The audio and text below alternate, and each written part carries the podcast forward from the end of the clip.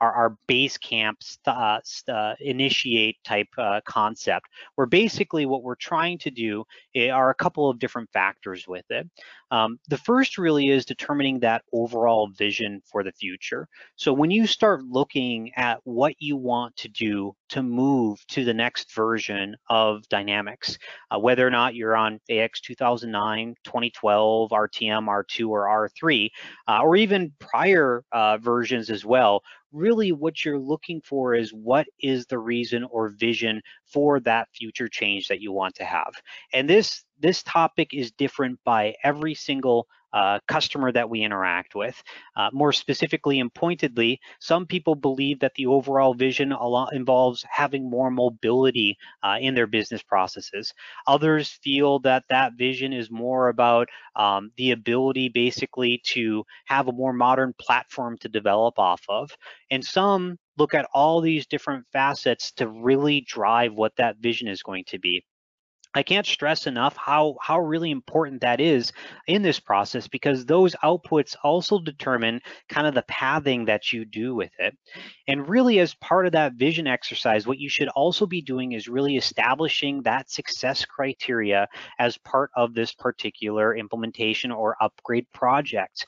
Obviously, success criteria can involve many different um, main points, right? So current functionality that's existing in D three sixty-five, for example, um, is what you need to be successful. You don't need to have, for example, a dispatching system added on.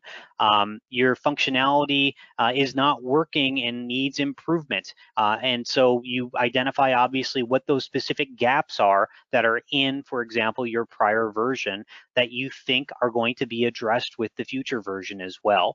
Uh, and then also, what are the additional changes that your business has gone through? So more specifics in terms of that functionality requirement that you may not have needed in the prior version, but maybe didn't even exist in that version as well.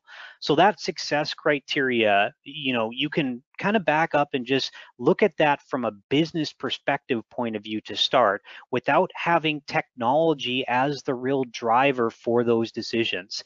Uh, that's really a key point that I just want to identify here on this particular slide, is that that success criteria doesn't necessarily need to be technology dependent. Um, we at Stone Ridge Software use technology as a tool, which means that you have a business process or challenge that you're facing. And what we want to do is we want to align the right Dynamics tool to be able to address that particular need. So for example, the upgrade might be needed to bring you more into a architecture that allows for us to use field service capabilities or Dynamics three sixty-five Field Service, because that's one of your success criteria. You now have techs that are going out on site that you need to be able to take into account uh, repairs that you're doing for your field service uh, equipment that you may have. So that's really an important aspect here, is to really define that. The other aspect of this then, though, too, really comes to the operational perspective with it. So really identifying the, the team members that are part of that vision that was being generated. Uh, and those roles need to also be considered, obviously.